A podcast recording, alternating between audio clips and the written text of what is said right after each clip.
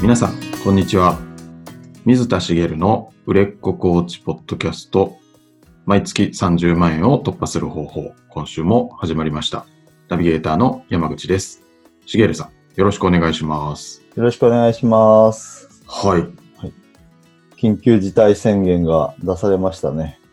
出ちゃいましたね。はい。とということで今日、はい私たちも自宅で、はい。はい、あの、ズームで2回目ですかね、収録という2形回。目ですかね。 1回私が体調を崩して、あの、ズームにさせてもらったことがあったと思うんですけど、はい。あれ以来の。あれ以来の。 はいい、。やーなんかね、大変な感じですけど。そうですよね。はい。はい、私も最近まで、あのーまだあの外出してやってたんですけど、はい。さすがにちょっと、まあ、自宅でこういう形でね、あのコーチングセッションも Zoom でやろうと思えばできますし、はい。ちょっとまあ、私がもらった時のことも、ね、影響とかも考えると、はい。自宅にした方がいいのかなということで、世の中の動きにね、従うことにしましたけど、はい。なんかこんな事態にまでなるとはね、思ってなかったですよね。そうですね。山口さんはどうですか、いや、私も、もうさすがにカフェ仕事を辞めまして、はい、はい。事務所に閉じこもりっきりで。うんうん。で、なんか通ってたカフェも、もう1ヶ月閉めるっていう連絡が来て、ああの、はいあそこのカフェですかそうですね。なるほど。へえ。お、1ヶ月閉めるってすごいなと思って。そうですね。はい。なるほど。そうですよね。わ自分が同じように行動したいと思ってしても、お店側がやってないとかって結構ありますよね。そうですね。うん。ではもこれでね、1ヶ月で収まってくれればいいですけどい。。ねうーん。本当まあ、個人個人がこう気をつけるしかないんでしょうけどね。そうですね。なんかいろんな情報がありますけど、とりあえず自分が映らないってことと映さないってことを気をつけるしかないですからね。そうですね。はい。はい。と思います。はい。では、そんな中、はい。今回は、はい。今回はですね、まあ、はい今回のその緊急事態宣言というか、この新型コロナの影響なんかでいろんな影響を受けたと思うんですけど、はい。まあ、それに、まあ、関連するお話をしたいなと思ってまして、はい。はい、あのー今、こう、不要不急の外出は控えてくださいとか、はい。こうお店は閉めてとか、こう、いろいろ制限をされてるじゃないですか。はい。でそんな中、じゃあ、コーチングってどうなんだっていう話なんですよね。うあんの、。職業としてのコーチング、コーチですね。はい。うん。これって、なんかこう、不要不急な感じが、こういう時ってしちゃいませんかうん。まあ、コーチングもすごい大事な、うん。なんだろう、用事というか、はい。はい。うん。まあ、大事な用事ではあるんですけど、はい。こう、生きていくための選択をしたときに、こう、絶対必要なものって、例えば食べ物とか、うん。こうだからスーパーは開けますよとか、病院は開けますよとかっていう話になって、はい。こうまあ、あの、コーチング自体はズームでできるのでいいんですけど、例えば今、こう、コーチングを募集してお申し込みが入りやすいかっていうと、正直入りづらいと思うんです。こう意識の中に、こう、今の生活をどうするかとかってことに、こう、はい人の思考がシフトしているので、うん。うんじゃあ今コーチング受けませんかってこう言った時に、こう、もう元々受けたがってしょうがなくて探してた人は別ですけど、はい。まあ、普段よりこう、お申し込みが入りづらい状況にはどうしてもなるのかなというふうに感じるんですね。はい。うんで、なんかそうなってくると、じゃあ、まあこういうことが起こると、コーチングを職業にするってどうなのってこう不安になる人もいるんじゃないかなと思ってですね、はい。まあ、ちょっとその辺のお話をしたいなと思って、なるほど。はい。で、あの、似たような、まあ、全く同じ状況じゃないですけど、まあ、似たようなことっていうことで言うと、やっぱ震災の時ですよね。うん。うん震災の時が思い起こされるんですけど、はい。特にこう、まあ、首都圏に住んでる人からすると、えっ、と、震災の被害を直接受けたわけじゃないんですよね。あの、まあ、直接受けた人もいるとは思うんですけど、はい。どっちかっていうと、その後の影響というか、物流がストップしたりとか、まあ、あのうん壊れた場所もあったりしたん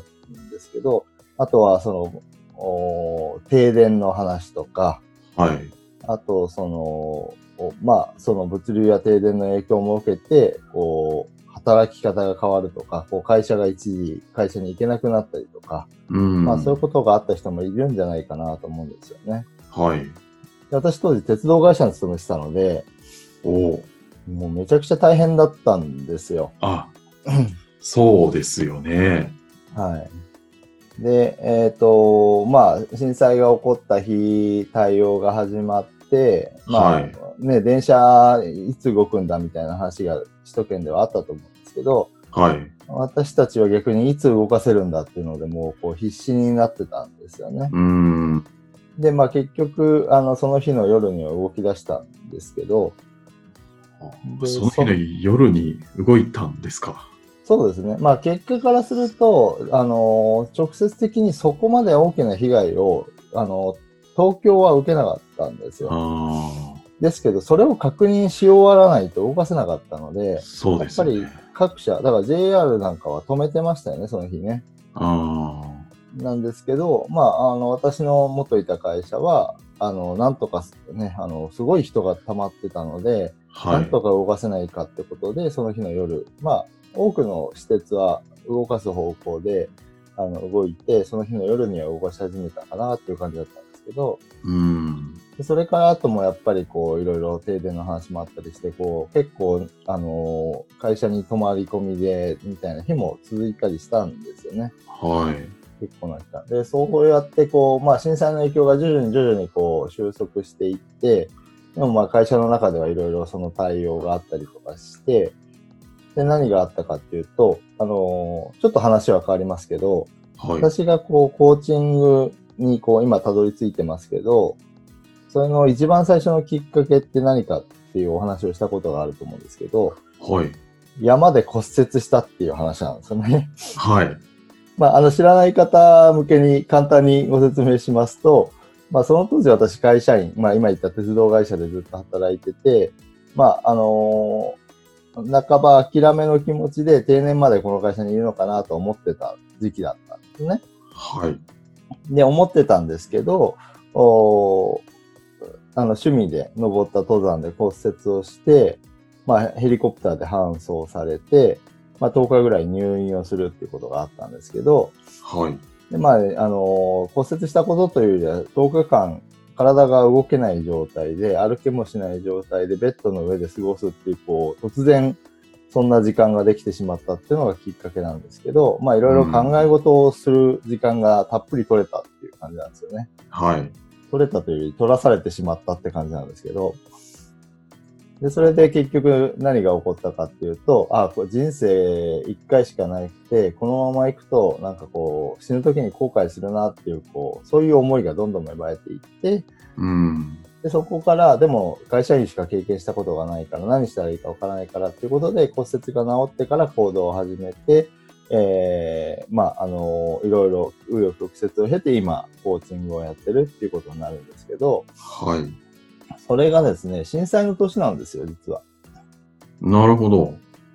で、えっと、直接的にやっぱそこで考えたことが大きいんですけど、やっぱりあの震災があったことで、えっと、震災の年の8月、まあ7月終わり、8月頭なんですけど、はい。震災があって落ち着いた頃だったんですよね、ちょうどその登山に行ったのが。うーん。で震災でいろんなバタバタ対応しながら、あの、会社で働くことに対して、やっぱ自分の中でなんとなくこう、投げかけをしてた時期でもあったんですよね。なので、こう、働き方、えーこの会社でずっと働いていくんだろうなっていう諦めの気持ち、震災前はずっと思ってたんですけど、やっぱり震災があったことで迷いが生じてたのは事実で、うん。あの、やっぱ震災があったからこそそういう決断になったのかもしれないなっていう気持ちもあるんです。はい。で、えっと、まあ何が言いたいかっていうと、まあ私の話をしたんですけど、震災がきっかけ、直接的なきっかけとは言い切れないですけど、今回のことをきっかけに、いろいろこう、自分の人生を考え出す人が絶対増えると思ってるんですよね。うん。で影響を受けた人っていう話で言うと、今回、まあ、例えばお店を経営していた人はもちろん直接的な大打撃を受けてますし、うん。あの、従業員の方もそうですよね。お休みになったり、こう、クビになったり、給料がカットされたりっていう状態になってるので、まあ、お店を開く経営スタイルってどうなんだろうみたいなことを、リスクがあることを知って、えー今後のことを考えると思うんですよ。はい。お店の人だけじゃなくて、まあ、例えば逆に医療関係者なんかは当時の私、鉄道会社に勤めてた私よりも逼迫した状況だと思うんですけど、まあ、自分たちの命を削って、こう、今尽力してくれてるわけじゃないですか、ある意味。はい。で結局、自分がかかっちゃう方なんかもやっぱ出てきてますよね。うん。でそしたら、じゃあそういう、こう、働き方を一生続けていくのかみたいな不安にはやっぱなると思うんですよ。今一生懸命やってるんですけど、おそれが一一旦落ち着いたらですね。はい。で、まあ、あの、私みたいな鉄道会社とかインフラ関係の人もですね、今いろいろこう、インフラを維持しながら外出自粛要請がされたりとか、ういろんな困難に当たってますし、一般の会社員の方だって、こう、テレワーク、リモートワークみたいなのが進んだり、こう今まで働き方改革って、こう、個人のこう人生というかね、えーを考えて、働き方改革がここのこう進んできてた印象があるんですけど、会社の組織としても、こう、働き方を変えていかないと、リスクがあるんだっていうことが、に気づいたというか、うん。そうするとやっぱりこう世の中全体的にこのことが落ち着いた後にやっぱり大きな変革を迎える時期が来ると思うんです。はい。でそしたら震災の時と同じようにですね、このまま今の職場で働き続けるべきなのかってことを考え出す人が増えてくると思うんですよ。うん。確かに。でまあそういうことを考えるんですけど、今までそういうことを考えてきてた人たちは、まあ、あの考えてきたことがあるので、自分で行動していける人も多いと思うんですけど、うん。正直今回初めて考える人たちが大量に生まれるって思ってまして、はい。うん、あの今までなんとなく例えば学校を卒業して就職をして、えーまあ、なんか学校を卒業したからそのまま、あのーなんとなくその力を生かせる道にしようかなとかなんとなくこの会社にしようかなぐらいで仕事を選んだ人も多いと思うんですよね。はい。で、そういう人が初めて本気で人生について考えたりとか、で、そういうことをしたときに何が起こるかって、まあ当時の私と一緒だとすると、何していいかわかんないんですよね。ああ。なるほど。このままじゃダメだとは思いつつもどうしたらいいんだみたいな。そうです、そうです。ああ、確かに。で、えっと、今までこう会社に属して働いて、組織の中で働くことをみじんも疑ってなかった人なんかが疑問を持つようになると、やっぱ、でもどうしたらいいかわかんないよねってなるじゃないですか。はい。その時に、えー必要なのがやっぱりコーチだと思うんです、私は。うん。はい。何していいか分かんないんだったら、やっぱその答えを探すために、やっぱ人に頼るべきだと思うんですけど、その時に、はえーやっぱりコーチが必要になってくるんじゃないかなと思うので、こういうことが起こった時って、その起こってる瞬間ってコーチってなかなかこう、こうさっきも言った不要不急みたいな風に、えー思えるところもあるんですけど、その後ってコーチの力がより必要になる時代が来ると思うんですよね。うーん。なので、あの、今こう、ちょっとそういうことでもし不安になってる人がいたら、いや、この後必要になってきますよっていうことをお伝えしたいのが一つです。なるほど。で、それだけじゃなくて、もう一つお伝えしたいのが、えっと、そうなった時に、こう、自分に、あなたにたどり着けるようにしてほしいんですよね。そういう人が。うーん。なるほど。これをこう聞いてくださってる方って、まだコーチとしてこう収入が上がって得られてない人が基本だと思うんですよね。多いと思うんですけど、おその時にこう、実はあなたを必要としている人はいる。で、あなたも実はそういう人に届けたいと思ってる。うんだけど、お互いその存在を知れないがゆえに、たどり着かないみたいなことになると、すごいもったいないじゃないですか。はい。なので、えっと、まあそういう時代が来るっていう言い方しましたけど、時代っていうとなんかちょっと先のような気がしますけど、まあ今年中に、まあ順調に収まってくれればですけど、今年中にそういう方向になっていくと思うので、うん。今こそ、こう、ちゃんと、その、それこそ、こう、集客とか、まあ、あの、も含めて、こう、こう自分のコーチングスタイルを、ちゃんと確立しておいてほしいなと思うわけです。まあ、まあ、準備という言い方もできるかもしれないですよね。今までこう、もう後回しにしてきたことがある人は、それをこう進めていって、えーちゃんとこう、仕組みを構築するとかですね。うえん。ー何かこう、今は反応がないかもしれないけど、発信をし続けるとか、はい。まあ、そういったことをやり続けてほしいんです。うん。でそうしていることで、まあ、例えばあなたの認知度も少しずつ広がったりとか、いざ、その、あなたを必要とする人が、もうあなたを探そうとした時にたどり着ける状態にしておくと、こうそのね、救われたい人たちが、こう、救われる道ができるし、あなた自身も、こう、収入につながっていくわけなので、今すべきことってのは、まあそういった、こう、あの、この時期だからこそ、今までやってきたことを継続するとか、あの、うん今まで行動が進んでなかった人は、今こそ、こう、こう行動を進めて、えーあの、こう自分があのコーチをやってるんだってことをこう知ってもらうようにしていく、まあ、認知度を高めていくっていうことが、今こそやるべきことかなというふうに思ってます。まあそうですねうん。今は、ちょっと緊急事態ですが、はい。必ず収まるから、そのために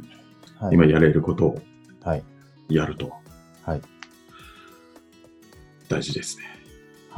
はい。はい。なんか、こう、例えばどういうことを、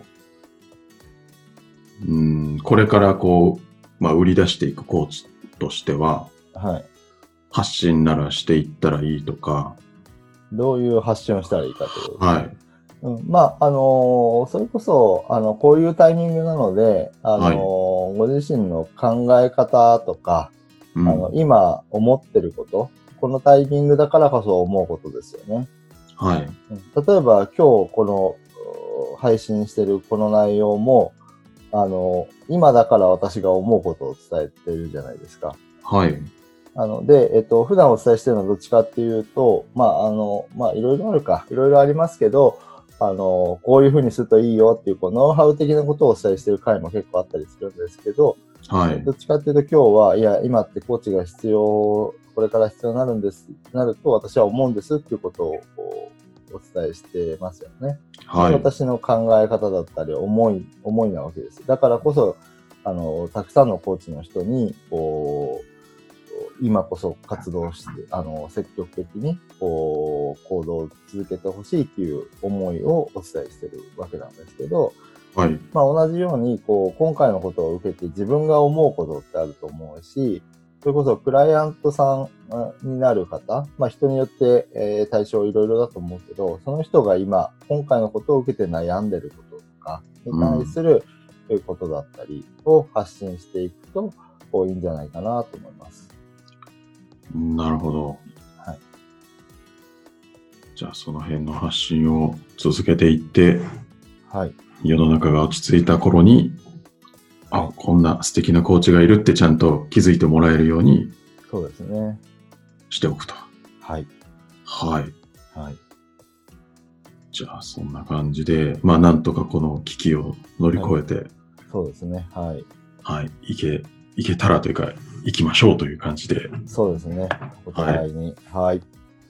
頑張りましょ頑張りましう。ょう。あはい。ありがとうございます。りがとうございます。では最後にお知らせです。えー売れっ子コーチポッドキャスト毎月30万円を突破する方法では皆様からのご質問を募集しております。